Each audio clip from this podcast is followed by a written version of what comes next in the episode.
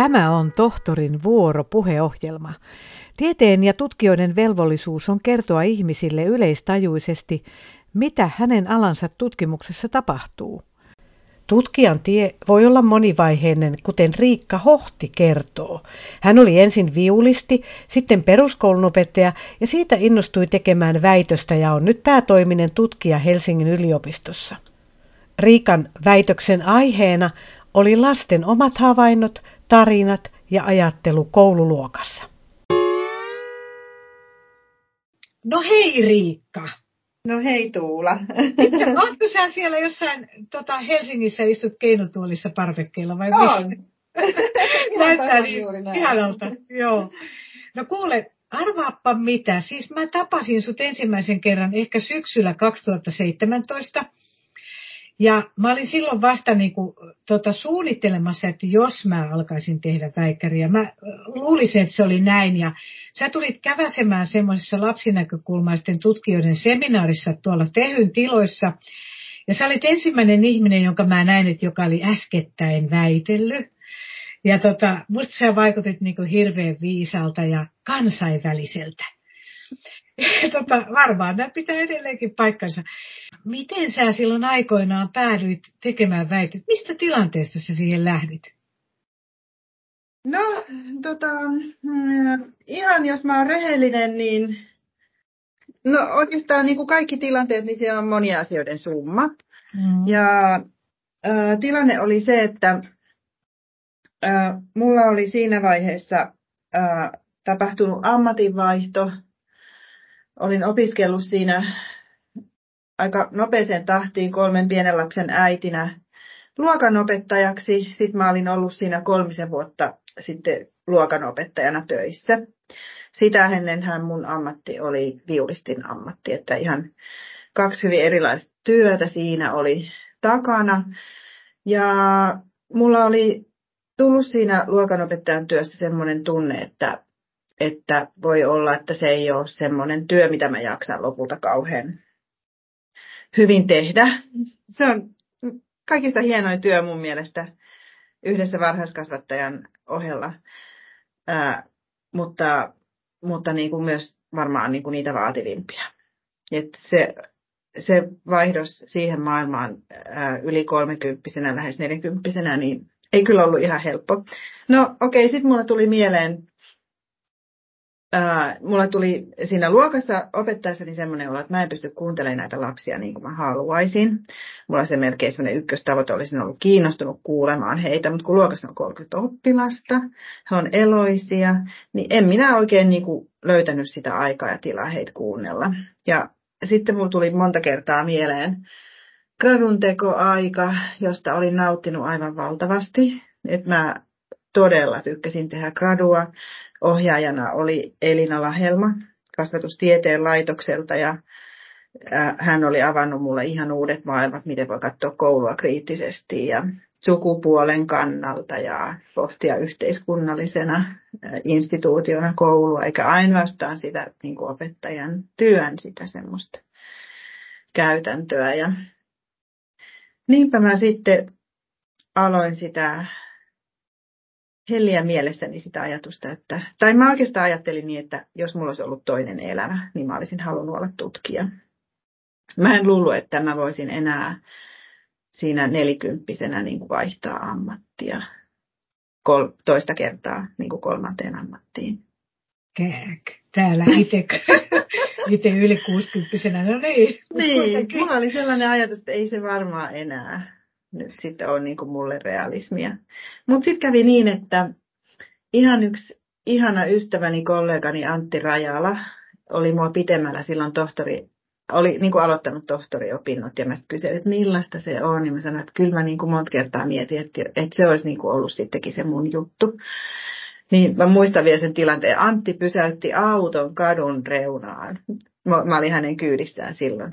Kääntyi muhun ja sanoi, että ei ole yhtään liian myöhäistä, että aina tarvitaan luovia tutkijoita ja tota, että ei mitään hätää. Ja tiedätkö mitä? Liisa Carson on just eilen saanut akatemian rahoituksen. Nyt otat yhteyttä Liisaan, että pääsisikö siihen projektiin tekemään väitöskirjaa.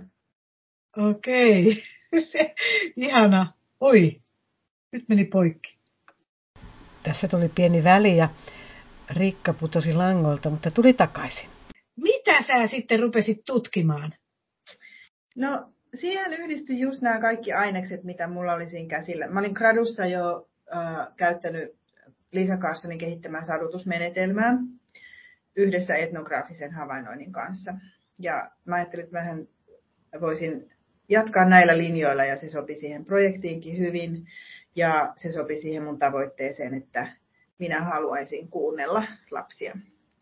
Ja aloin tehdä lapsinäkökulmasta tutkimusta ja kehittelin vähän sadutusmenetelmän suunnassa semmoisen oman lähestymistavan, jossa mun omassa luokassani, missä itse olin opettajana, niin oli aina kaksi lasta, kaksi lasta niin kuin kokonaisen koulupäivän ajan toimi niin kutsuttuina luokkapäiväkirjureina. Ja he kirjoitti etnograafista aineistoa siitä koululuokan arjesta. Ja sitä aineistoa keräsin sitten niin kuin, ei ihan vuotta, vajaan vuoden, enkä ihan joka päivä, mutta silloin aina kuin sopi. Ja lapset innostu siitä kovasti. Et se oli semmoinen vapaa kerronnan tila, vähän niin kuin sadutusmenetelmässäkin on. Lapsinäkökulma siihen koululuokkaan ja ihan ensipäivästä alkaen mä huomasin, että kun se ohje oli semmoinen vapaa, että et katso luokkaa, mitä siellä tapahtuu, mitä siellä on, kirjoita, kirjoita tähän läppärille yhdessä ystävän kanssa ihan mitä itse haluat kirjoittaa. Niin huomasin heti, että tästä tulee todella mieletöntä aineistoa. Mikä ja, se oli se pointti siellä?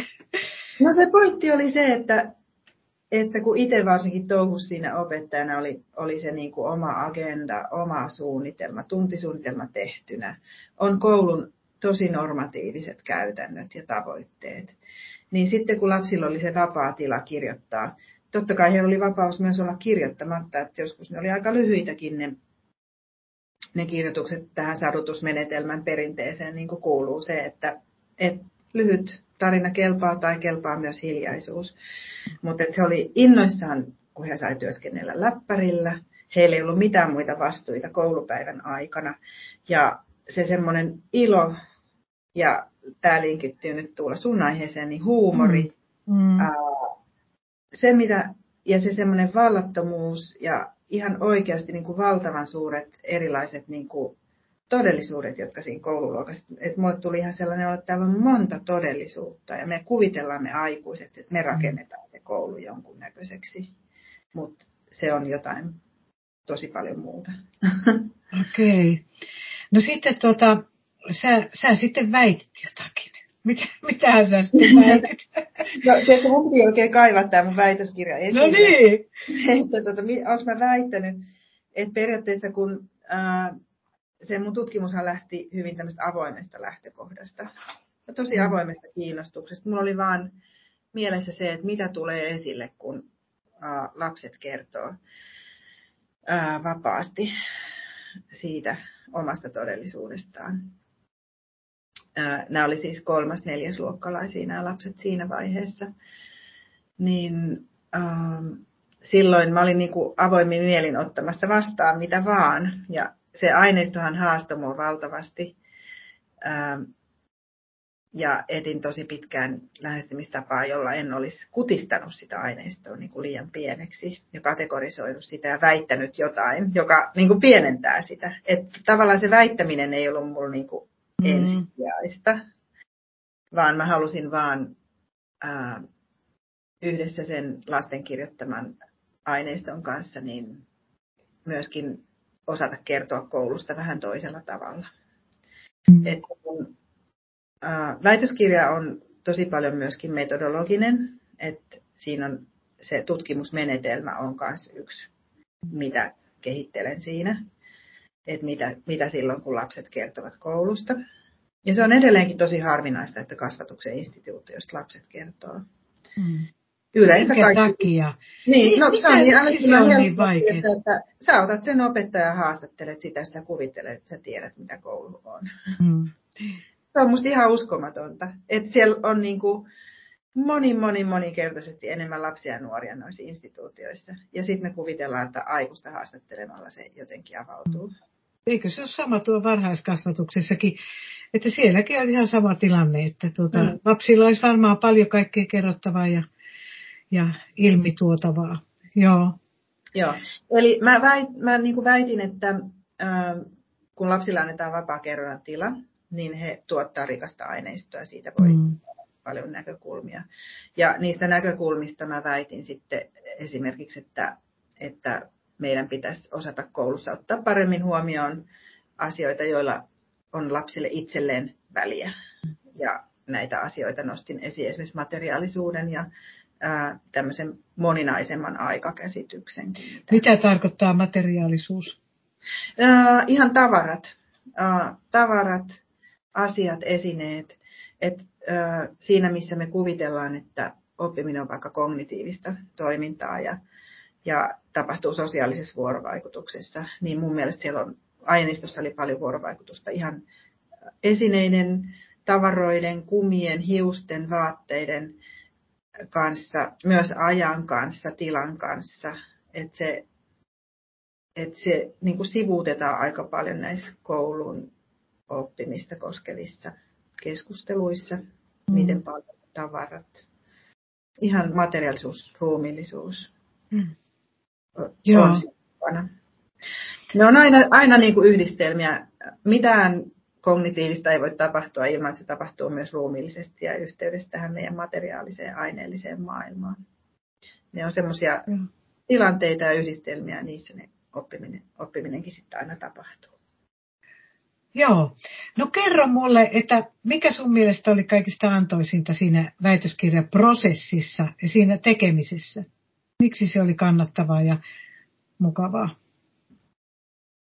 No se oli valtavan innostavaa. Kyllä mä niin kuin tässä tutkijan työssä alkaen heti siitä ensihetkistä väikkärin tekijänä, niin löysin niin kuin sen oman. Ja kolmas ammatti on paras minun elämässä. Ja luovin, vaikka mä oon ollut muusikko, niin musta väikkärin teko on vielä luovempaa. Tietysti opettajanakin voi toteuttaa luovuutta ihan määrättömästi, mutta sitten siellä on muuta, joka rajoittaa niin paljon. Joo. Tunsin ja löysin semmoisen vapauden ja se vapauden tunne oli ihan mahtava. Sitten semmoinen myöskin haastavuus ja semmoinen älyllinen haastavuus ja semmoinen tunne, että koko ajan oivaltaa lisää ja mitä kaikkea. Mm. Ja oli, ihan, oli ihanaa tulla osaksi tutkijayhteisöä, ähm, löytää samalla tavalla ajattelevia kriittisiä ihmisiä Mm, joo. Joo, siinä oli hyviä. No onko sieltä nyt mitään löydettävissä jotain haastavaa tai jotain, joka olisi siepannut sitten siinä prosessissa tai ottanut päähän? No, no yritän oikein keksiä, että mikä on se ikävää. Uh, musta tuntuu, että varsinkin silloin väikkärin tekovaiheessa, niin ja silloin, kun mä tein väikkäriä, eli siis kymmenen vuotta sitten, niin, niin silloin mä sain kamalan hyvät niin kuin mahdollisuudet. Mulla oli sitä rahoitusta ja mä onnistuin hankkimaan sitä lisää. Ja sitten pääsin niin, kuin niin antoisiin yhteisöön, että se yhteisöt on niin, kuin niin tärkeä. Että mä voin kuvitella, että, ja tiedänkin sitten, kun mä oon toiminut vaikkapa ohjaajana tai tota, väitöskirja mikä tämä on, mikä mä olen sulle Tuula. Seurantaryhmän jäsen. Seurantaryhmissä on ollut. Niin, niin, tota, niin olen ja tiedän, että se yksin jääminen on haitallista. Että se yh, tutkijayhteisö on niin älyttömän tärkeä. Mutta mulle se, se kaikki avautui hirveän ihanasti. Mä pääsin myös näihin ää, Elina Lahelman avustuksella ja Sirpa Lappalainen oli mun kanssa toinen ohjaaja. Pääsin näihin yhteiskunnallisiin kasvatuksen, yhteiskunnallisen ja kulttuurisen kasvatuksen, ihan tuohon kasvatutkijakouluunkin, jotka oli ihan mahtavia seminaareja aina kokoonnuttiin. Ja sitten oli lapsinäkökulmaiset tutkijat, toinen, jota veti taas Liisa Kaarsan. Mm. Ja Nyt, molemmissa niin kuin, oli mahtavaa. Mitä sä ajattelet, että minkälaisia ominaisuuksia tarvitaan väitöskirjan tekijältä? Mitä su, sulla on nyt mennyt kaikki aika sujuvasti? Uh, no en mä voi sanoa sujuvasti, että, että mähän olen elänyt hirveän prekaarissa, eli tämmöisessä pätkätyö todellisuudessa siitä lähtien. Mä tiesin, mihin mä lähden, ja mä olin tavallaan jo ajanut itteni tällaiseen pätkätyö- ja freelance-ajatteluun muusikkona. Ja sitten taas kun mulla oli vakituinen työ luokanopettaja, niin mua ahdisti. Mm. että pääsin takaisin vähän tähän pätkäkilvoitteluun ja se on niinku tavallaan mulle sopinut. Mutta mitä ominaisuuksia tarvitaan, niin kyllä ihan varmasti, tai ekana tulee mieleen, että pitää nauttia lukemisesta ja kirjoittamisesta. Et jos ne on niinku hankalia, niin en osaa oikein edelleenkään nähdä, vaikka nykyään vähän niin kuin tämä laajenee, että mitä nyt kaikki tutkimus voi olla, mutta kyllä se lukeminen ja kirjoittaminen on. Ne pitää olla aika läheisiä juttuja. Mm. Ja kärsivällisyys siinä, että uskoo pitkään prosessiin ja, ja sitten tie, semmoinen niin uteliaisuus, tiedonhalu. Mutta mä haluaisin korostaa sitä, että ei se ole ainoastaan ominaisuuksista kiinni, että, että kyllä mä myös olen huomannut sen, että mua on auttanut paljon mun tausta. Että isä, isä on myös väitellyt tohtoriksi ja sisko, että että se on edelleen niin kuin iso apu, että jos sä tiedät, mikä on akateeminen maailma, mm, mm. että et mä haluan, haluan niin kuin, ja tiedostan omat etuoikeuteni tässä. Että se, mm. toiset joutuu kamppailemaan ihan, ihan tose, todella monien asioiden kanssa, jotka mulle on niin kuin tuttuja ja helppoja. Että se, sitä vääristymää mä haluan aina korjata, mm. aina kun mahdollista, että, että jos ihmiset ajattelee, että mulla on mennyt kaikki niin helposti, niin on mennyt, mutta ei pelkästään sen takia, tai ta, suhteellisen helposti on mennyt, mutta ei, ei vain sen takia, että, että mä olisin jotenkin tehnyt niin hyvää työtä, vaan että mua on niin kuin auttanut myös tällaiset niin kuin sosiaaliseen pääomaan kuuluvat mm. asiat. Joo, no kuule, sitten, sitten kun sä olit väitellyt, niin, niin, niin sitten, sittenhän rupesi tapahtumaan kaikkea sellaista, mitä sitten tapahtui, mitä, mitä siitä seurasi.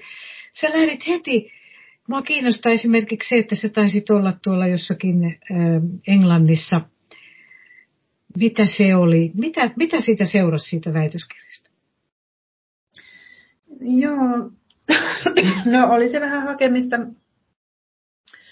Tota, äh, mä sain ekaksi äh, ensimmäinen vuosi äh, väitelleenä, niin mä hoidin tota, kasvatuspsykologian lehtorin sijaisuutta Helsingin yliopistossa. Ja sitten siihen samaan tuli sitten, Pauliina Rautio Oulun yliopistosta kysyi mua mukaan rahoitushakemukseen ja kävi niin, että se rahoitettiin se tutkimus, mitä me siinä ehdotettiin. Ja siitä alkoi mun elämän ihan kauhean merkittävä yhteistyö sitten Pauliina Raution ja Tuure Tammen kanssa. Tuuren mä olin tuntenut jo ennestään tuolta opettajaopinnoista asti. Niin tota, mitä te rupesitte tutkimaan vakio? No me ruvettiin sitten tutkimaan, silloin syntyi Animate-tutkimusryhmä. Ja me saatiin Emil Aaltoselta tosiaan tuommoinen aloittavan tutkimusryhmän rahoitus. Ja me ruvettiin tutkimaan lasten ja eläinten suhteita. Ja se on ollut aika uusi tutkimusaihe kasvatuksen kontekstissa. Ja muutenkin, että kun on eläimiä ja ihmisten ja eläinten välisiä suhteita tutkittu, niin lapsia ei ole otettu oikeastaan mukaan niihin keskusteluihin. Ja sitten kasvatus on ollut hyvin ihmiskeskeinen, että ajatus siitä, että eläinsuhteet kuuluisi jollain tavalla kasvatuksen piiriin, niin on ollut kans uutta. Ja se on ollut mielettömän haastavaa ja mielettömän ihanaa ja varsinkin tuon tutkijayhteisön jäsenenä. Ja sitten siitä mä sitten lähdin, mä olin vuoden verran ollut Animatista tutkimassa, niin siitä lähdin sitten sinne Englantiin, Manchesteriin. Mä onnistuin saamaan sen postdoc apurahan, joka mahdollisti sitten myöskin kiinnostavan vuoden sitten Manchester Metropolitan Universityssä, jonne mut kutsui Maggie McClure, brittiprofessori. Minkälaista se on, kun sitä ollaan tuommoisessa hommissa? Teekö siellä samalla tavalla, kuin tekisit Helsingin yliopistossa tutkimusta siellä niiden ihmisten kanssa? Joo. No samanlaista erilaista, että kyllä kulttuureissa on eroa. Oli mielenkiintoista myös, kun mulla oli mun lukioikäinen poika mukana, niin tota, päästä ihan sitäkin kautta katsomaan sitä koulujärjestelmää. Ja välillä totesin, että oho, että kun mekin yhteiskunnallisessa kasvatuksen tutkimuksessa aika paljon käytetään brittitutkimusta, niin puhutaanko me edes samasta asiasta, kun me puhutaan koulusta. Niin tällaisia silmien avautumisia. Mutta ihan siitä tutkimustyöstä siellä, niin, niin samanlaista ja erilaista, että ää, sama on se lukeminen, kirjoittaminen, seminaarit. Mä tarjouduin pitää siellä lukupiiriä ää, eläinsuhteista ja siihen innostui monet tulee mukaan ja vähän pidi vierailuluentoja siellä ja sitten myöskin Lontoosta ja sitten, sitten mua kutsuttiin mukaan muutamaan tosi mielenkiintoiseen tutkimusprojektiin sitten, mitä toteutettiin just silloin siellä mm. Manchesterissa. Ne oli ihan mahtavia sitten yhteiskirjoittamista sitten näiden tutkijoiden kanssa. Mm. Mieletön oppivuosi. Tai sitten kun siitä alkoi sitten Manchesterissa palattua melkein heti alkoi sitten korona, niin tuntui, että se jäi tavallaan siihen kellumaan se kokemus siinä, mm. että, että sitten niin kuin sitä tuli kirjoitettua muutaman vuoden ajan näitä juttuja. Kerro mulle joku sellainen ja kuuntelijoille, mitä se lasten ja eläinten välinen suhde on sulle tuonut esiin, jotain, mitä sä voisit tässä nyt täräyttää? Oh, joo. No, se on esimerkiksi, jos mä, ajattelen, että mä oon pitänyt itseni etnograafina, eli mä oon paljon käyttänyt tätä osallistuvaa havainnointia niin kuin tutkimusmenetelmänä. Niin sitten kun on siirtynyt siihen monilajisen etnografian alueelle, että onkin, ettei olekaan se havainnointi kohdistu ainoastaan ihmisten toimintaan ja ihmisten systeemeihin, vaan koko ajan pitää silmällä sitä, että miten ihminen toimii muiden lajien varassa, muita lajeja hyväksi käyttäen, muiden lajien kanssa kommunikoiden. Ja itsekin koostuen monista lajeista, jos miettii, että me ollaan, koostutaan mikrobeista periaatteessa ja miten mikrobitkin on yhteydessä meidän älylliseen ja tunneelämään ja kaikkeen. Niin, tota, niin aika iso, iso, iso semmoinen käänne omassa ajattelussa tapahtunut. Puhutaan tällaisesta niin kutsuttu eläinkäänne, niin animal turn. Joo. Niin se tota, on tapahtunut isosti. Ja sitten sen, sen, sen kautta niin on alkanut kyseenalaistaa taas. Ekaksi mulla oli se lapsikäänne, kun mietti sitä lapsinäkökulmaisuutta yhteiskunnassa ja miten paljon lapsia sivuutetaan aina, kun puhutaan jostain yhteiskunnan ilmiöistä. Mutta sitten kun tuli vielä tämä eläinkäänne, niin tuntui, että on niin kuin ajatus ollut aikamoisessa myllerryksessä. Joo. No liittyykö tämä sun teksteissä, on usein toi antroposeenin aika, semmoinen termi, niin, tota, niin mitä se tarkoittaa? No antroposeenin mä oon ottanut vähän viime aikoina sillä kehykseksi, että kun antroposeeni-nimityshän tulee tuolta geologeilta ja, ja maapallon systeemejä tutkivilta ihmisiltä. Ja se tarkoittaa sitä, että kun meillä on ollut näitä aikaisempia kausia, jotka on nimetty seeni, niin kuin holoseeni, niin nyt ihminen on jättänyt niin pysyvät ja niin näkyvät jäljet maankuoreen ja ilmakehään, että oltaisiin astuttu niin kuin uuteen aikaka- geologiseen aikakauteen, jonka, joka on nimetty ihmisen mukaan antroposeeni. Ja se on alkanut tosiaan sieltä niin kuin geologiasta, mutta siitä on tullut tosi semmoinen iso monitieteinen keskustelu, yhteiskunnallinen keskustelu ja tieteessä sitten on ruvettu keskustelemaan juuri siitä, että, että mitä se tarkoittaa, että ihminen on ottanut niin kuin näin näkyvän ja pysyvän aseman ja mitä se tarkoittaa esimerkiksi tässä meidän ympäristökriiseissä, että me ollaan käytetty menetelmiä ja kasvatettu lapsia tällaiseen maailmankuvaan, jossa ihminen on niin kuin kaiken keskus ja, ja niin kuin käyttää kaikkea hyväkseen ja jättää kaikkeen jäljen ja lopulta vaarantaa tämän koko meidän planeetan ää, elinkelpoisuuden. Ja, ää, ja se niin kuin, näissä kriiseissä niin kuin, on semmoinen mun mielestä semmoinen iso yllyke myös miettiä niin kuin meidän tutkimusmenetelmiä ja koko meidän ajatusrakennelmia niin kuin uudesta näkökulmasta. Ja siihen kuuluu tämä monilaisuus esimerkiksi, että, mm. ei ihminen olekaan kaiken keskus. Joo. Mäkin odotan tuota eläinkäännettä, että jos semmoinen tulisi mulle vielä jossain vaiheessa, yritän päästä siitä perille. Joo, no tota, sä oot nyt tutkijana sitten, semmoinen viimeinen kysymys tuli tässä mieleen, että kun mä oon nyt itse 66-vuotias ja mä aloitin 60-vuotiaana tekemään väitöskirjaa, mä mietin sitä, että, että jotkut asiat on ilman muuta helpompia, kun on vähän vanhempi mm. ja jotkut on vaikeampia. Mulle esimerkiksi on vaikea hahmottaa enää vaikka jotain englannin kieltä, uusia sanoja ei pysy päässä, mutta muuten musta tuntuu, että mä oon viisaampi kuin 10 ja 20 vuotta mm. sitten. Niin, tota, mitä sä ajattelet siitä, että jos ihmiset alkaa nyt vähän vaikka 4 50 tekee väitöskirjaa, niin onko se ihan hyvä juttu? No, ähm, se on, miten mä nyt sanoisin, akateeminen maailma on tosi kova. Et en, en halua millään muotoa antaa semmoista kuvaa, että että jos vaan haluaa tarpeeksi, niin kyllä mm. onnistuu. Ää, varsinkaan niin, että jos tarkoitus on niin kuin oikeasti saada toimeentulo ää, väittelemisen jälkeen esimerkiksi tutkijana, niin se riippuu niin monesta vähän niin kuin hiuskarvan varassa olevasta asiasta, joista yksi tärkeimpi on nämä tutkijayhteisöt just, että mm. mihin, mihin pääsee ja minkälaisiin keskusteluihin niin kuin pääsee uiskentelemaan sisään. Mutta siinä niin kuin yksi neuvo voisi olla, että, että kannattaa seurata sellaista sisäistä mm, kiinnostusta ja sanoisiko jopa sisäistä paloa. Mm. Että jos tuntee, tuntee, että tämä mua kutsuu, niin sitten niinku hullulla lailla vaan mennä sinne ja ottaa yhteydet niihin ihmisiin, ketkä siellä on hyviä ja eikä ainoastaan taitavia, vaan myös hyviä ihmisiä.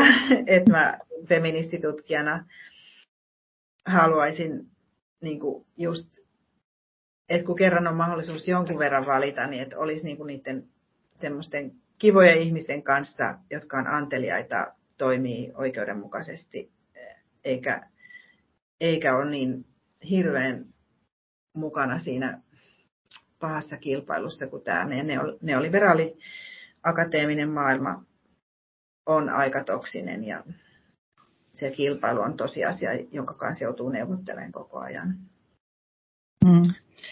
Niin mitä, mitä sä kysyitkään No en mä tiedä, mutta mä kysyn, kysyn vielä, siis mä kysyn sitä, että kannattaako lähteä väitöskirjaa niin. tekemään, mutta vielä lopuksi mulla oli tuossa se yksi väli kysymys, jota mä en kysynyt sulta, että jos sä itsekin ohjaat väitöskirjoja, niin mitä sä ajattelet, että mikä on ohjaajan niin kuin tärkein ominaisuus?